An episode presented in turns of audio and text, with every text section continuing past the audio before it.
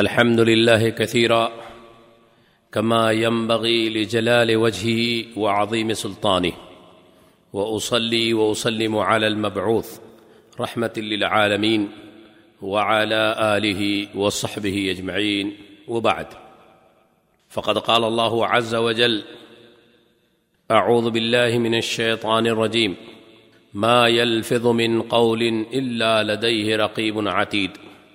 وقال جل وعلا، ولا تقف ما ليس لك به علم ان السمع والبصر والفؤاد كل اولئك كان عنه مسؤولا وعن ابي هريره رضي الله تعالى عنه، قال ان رسول الله صلى الله عليه وسلم قال من كان يؤمن بالله واليوم الاخر فليقل خيرا او ليصمت. وقال النبي صلى الله عليه وسلم، من حسن اسلام المرء تركه ما لا يعنيه. معزز دوستو، آج کی اس نشست میں جس موضوع کی وضاحت مطلوب ہے، وہ ہے زبان کی آفتیں، مصیبتیں اور زبان سے پیدا ہونے والی پریشانیاں۔ اور اس کے نقصانات۔ اس میں شک نہیں کہ یہ زبان اللہ کی ایک چھوٹی سی مخلوق ہے، جسے اللہ نے بہت محفوظ جگہ میں محفوظ کر رکھا ہے۔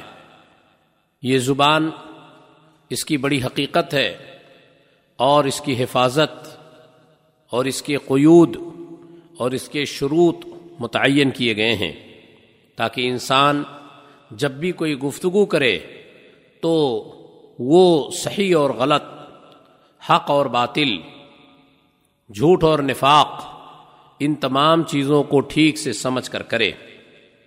اللہ کے نبی صلی اللہ علیہ وسلم کی اس سلسلے میں بڑی ڈھیر سی رہنمائیاں موجود ہیں۔ آج اسی بارے میں بتانا چاہتا ہوں۔ زبان سے دو شکل میں آفتیں اور مشکلیں آتی ہیں۔ ایک یہ ہے کہ ہم گفتگو کے ذریعے مشکل پیدا کریں یعنی زبان سے گویائی کے بعد مشکلیں آئیں، اور دوسری شکل یہ ہے کہ خاموش رہ کر مشکلیں پیدا کریں۔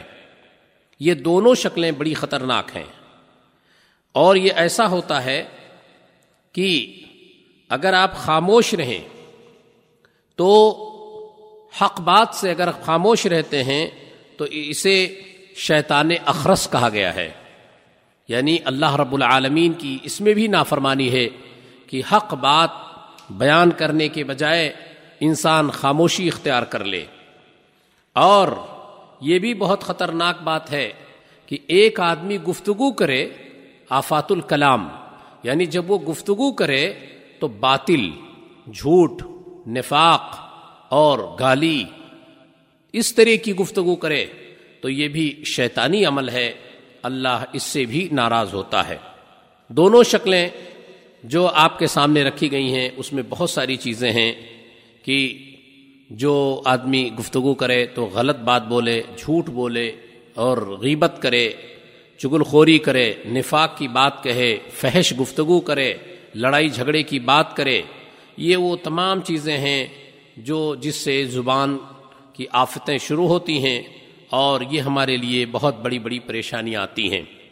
اللہ تعالیٰ نے اہل ایمان کو ڈرایا ہے اور بتایا ہے کہ ہوشیار رہو، دیکھو اور ہوشیاری سے کام کرو۔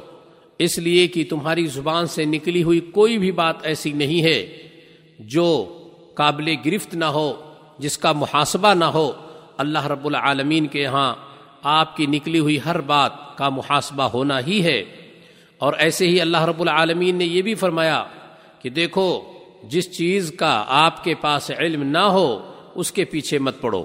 اس کے بارے میں کچھ مت کہو۔ اس لیے کہ کان اور آنکھ اور دل ہر ایک کے بارے میں آپ سے اللہ کے ہاں سوال کیا جائے گا۔ باس پرس ہوگی۔ اس لیے اس کا خیال کرو۔ اللہ کے نبی صلی اللہ علیہ وسلم نے فرمایا کہ ان کے ایمان آخرت کے اللہ پر ایمان اور آخرت کے دن پر ایمان کے حوالے سے فرمایا کہ جو کوئی اللہ پر اور آخرت کے دن پر ایمان رکھتا ہے، جب وہ بات کرے تو بھلائی کی بات کرے، نیک بات کرے، سچی بات کرے، اور اگر بات نہیں کر رہا ہے تو خاموش رہے۔ تو خاموش رہے، بولے تو اچھی بات بولے یا خاموش رہے، یہ نصیحت رسول مکرم صلی اللہ علیہ وسلم کی ہے۔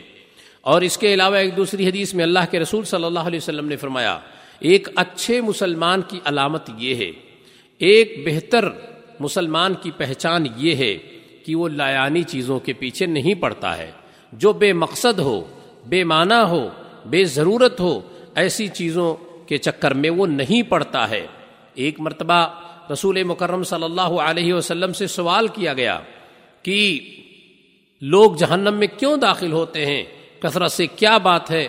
تو آپ صلی اللہ علیہ وسلم نے فرمایا، اس کی دو وجہ ہے الفم و الفرج یعنی منہ یعنی زبان کا استعمال اور شرم شرم گاہ یہ دو ایسی چیزیں ہیں کہ انسان اس کے استعمال سے اپنے آپ کو برباد کرتا ہے۔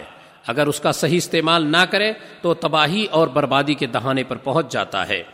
زبان کی بہت ساری بیماریاں ہیں۔ ان بیماریوں میں سے کچھ بیماریوں کا ہم ذکر کر رہے ہیں۔ نمبر ایک سب سے بڑی بیماری ہے غیبت۔ غیبت کی بیماری زبان کی بہت بڑی بیماری ہے اور یہ ہے کہ ایک انسان غیبت کرے یعنی اپنے کسی بھائی کے بارے میں اس کے پیٹھ پیچھے کوئی ایسی بات کہے، چاہے اس کے بدن سے تعلق ہو، چاہے اس کے نصب سے تعلق ہو، چاہے اس کے خلق اور خلقت سے تعلق ہو، چاہے اس کے افعال و کردار سے تعلق ہو چاہے اس کے دین سے تعلق ہو، چاہے اس کے کپڑے گھر اور اس کی گاڑی سے تعلق ہو، اس کے پیٹ کے پیچھے کوئی ایسی بات کہے جسے وہ ناپسند کرے۔ یہ ایسی بات ہے اس کو غیبت کہتے ہیں۔ اللہ کے نبی صلی اللہ علیہ وسلم نے اس سے منع فرمایا کہ غیبت سے بچو، غیبت تمہاری تباہی و بربادی کا ذریعہ بن سکتی ہے اور اس کے علاوہ غیبت حرام ہے، گناہ کبیرہ میں سے ہے اور اللہ تعالی نے اور رسول اللہ صلی اللہ علیہ وسلم نے اس سے منع فرمایا ہے۔ اللہ تعالیٰ نے یہاں تک فرما دیا، ولا يغتب بعضكم بعضا ايحب احدكم ان ياكل لحم اخيه ميتا فكرهتموه۔ کہ دیکھو، تم میں سے کوئی کسی کی غیبت نہ کرے، ایک دوسرے کی غیبت نہ کرے۔ کیا تم یہ پسند کرو گے کہ تم اپنے مرے ہوئے بھائی کا گوشت کھاؤ؟ کوئی اس کو پسند نہیں کرے گا، سب ناپسند کریں گے۔ اس سے پتہ چلا کہ غیبت انتہائی شنی عمل ہے۔ اور اس سے ہمیں بچنا چاہیے۔ بعض دفعہ یہ غیبت ہمیں صرف غیبت نہیں، بلکہ بہتان ترازی تک پہنچا دیتی ہے اور ہمیں احساس نہیں ہوتا۔ پتہ یہ چلا کہ غیبت انتہائی برا عمل ہے اور اس سے ہمیں بچنے کی ضرورت ہے، بلکہ یہ غیبت انسان کو تباہی و بربادی اور انسان کو جہنم تک پہنچانے کے لیے تیار ہو جاتی ہے۔ اس لیے ہمیں ہر حال میں اس سے بچنا چاہیے۔ اور کوشش کرنی چاہیے کہ ہم اپنے آپ کو بچائیں، کیونکہ اس دنیا میں اگر ہم نے اس طرح کی حرکت کی ہے اور بعض دفعہ ایسا ہوتا ہے کہ ایک انسان جھوٹ بول کے لوگوں کو ہنسانا چاہتا ہے، جھوٹی جھوٹی باتیں کرتا ہے، ایسے لوگ بھی تباہ و برباد ہونے والے ہیں۔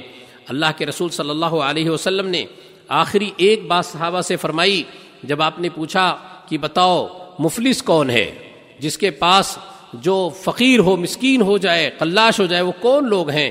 لوگوں نے کہا کہ وہ ایسا آدمی ہے جس کے پاس پیسے نہ ہوں، مال و دولت نہ ہو، وہ مفلس ہے۔ اللہ کے نبی صلی اللہ علیہ وسلم نے فرمایا، نہیں، مفلس میری امت کا وہ شخص ہے کہ قیامت کے دن آئے گا، وہ اس کی نماز بھی ہوگی، اس کے روزے بھی ہوں گے، اور اس نے زکوٰۃ بھی ادا کی ہوگی، سارے خیرات و برکات اس کے پاس ہوں گے، لیکن ساتھ میں کچھ اور بھی عمل کیا ہوگا۔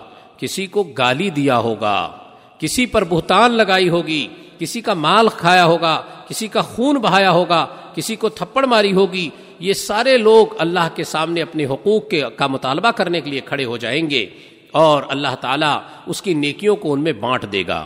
پھر اس کا کچھ نہیں بچے گا، اس کے روزے کی، نماز کی، زکوٰۃ کی ساری بھلائیاں ختم ہو جائیں گی۔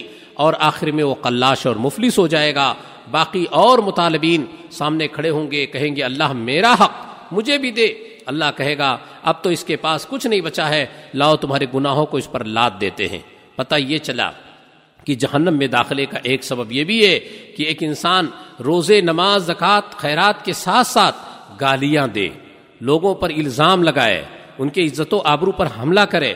اس لیے یہ بہت خطرناک معاملہ ہے۔ اور ماہ رمضان میں، اس مبارک مہینے میں یہ بڑا اچھا موقع ہے کہ انسان اپنی زبان کی حفاظت کرے اور بجائے اس کے کی دوسروں کی دوسروں کی عزت و آبرو کے خلاف غیبت چگل خوریاں جھوٹ، نفاق اور گندی باتیں، بری باتیں بےحودہ باتیں اور اس طرح کی باتیں کرنے کے بجائے قرآن کی تلاوت کرے، اللہ سے ڈرے، دعا مانگے۔ یہ سب سے بہتر عمل ہے۔ اللہ سے دعا ہے۔ اللہ ہمیں اس کی توفیق نصیب فرمائے اور ہماری ان کمیوں کو اللہ دور فرما دے۔ اللہ ہمیں اپنی زبان کی حفاظت کی توفیق نصیب فرما دے۔ وہ آخر دعوانا ان الحمد للہ رب العالمین۔